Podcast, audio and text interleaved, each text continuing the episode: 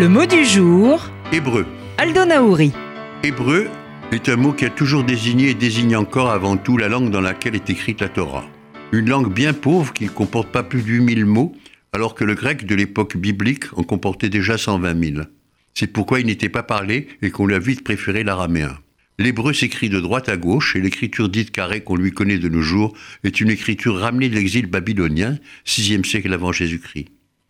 Après la destruction du premier temple par Nabucodonosor, les mots ne sont écrits qu'avec des consonnes, les neuf voyelles n'ayant été écrites elles aussi que très récemment, au 19e siècle. Les prononciations des textes liturgiques ont toujours différé entre les Ashkénazes et les Sépharanes.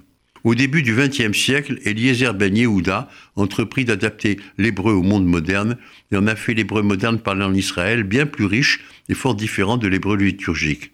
Ben Yehuda décida que la prononciation séfarade devait s'imposer à l'autre, mais tout cela ne peut être totalement adopté si bien qu'il n'a une prononciation nouvelle, la prononciation israélienne, où par exemple les, consonnes gutturales sont confondues, voire élidées. L'hébreu moderne n'en est pas moins devenu une langue aussi riche que toutes les autres et qui brille par une littérature remarquable et diffusée dans le monde entier. L'hébreu a toujours fasciné en raison de la réputation qu'il avait d'avoir été et d'être la langue du paradis à laquelle on déplorait de n'avoir pas accès. Au point que lorsqu'on lit quelque chose que l'on regrette de ne pas comprendre, on s'écrit Pour moi c'est de l'hébreu. Que l'expression reste courante alors qu'on pourrait dire Pour moi c'est du chinois. On raconte que sur ce point, l'empereur Frédéric Barberousse, au XIIe siècle, procéda à une expérience originale. Il réunit en un lieu 40 nouveau-nés des deux sexes auxquels les nourrices devaient dispenser les meilleurs soins sans jamais leur parler ni parler entre elles. Il voulait vérifier si les bébés, au moment de leur accès au langage, allaient parler l'hébreu ou plutôt l'allemand. Ils moururent tous.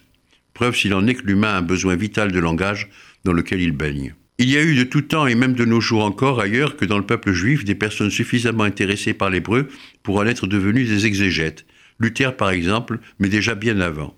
Dès sa fondation au XIIIe siècle, la Sorbonne eut en effet sa chaire d'hébreu, officialisant les dispositions de ces nombreux monastères qui s'attelaient à la lecture de la Torah dans sa langue originelle.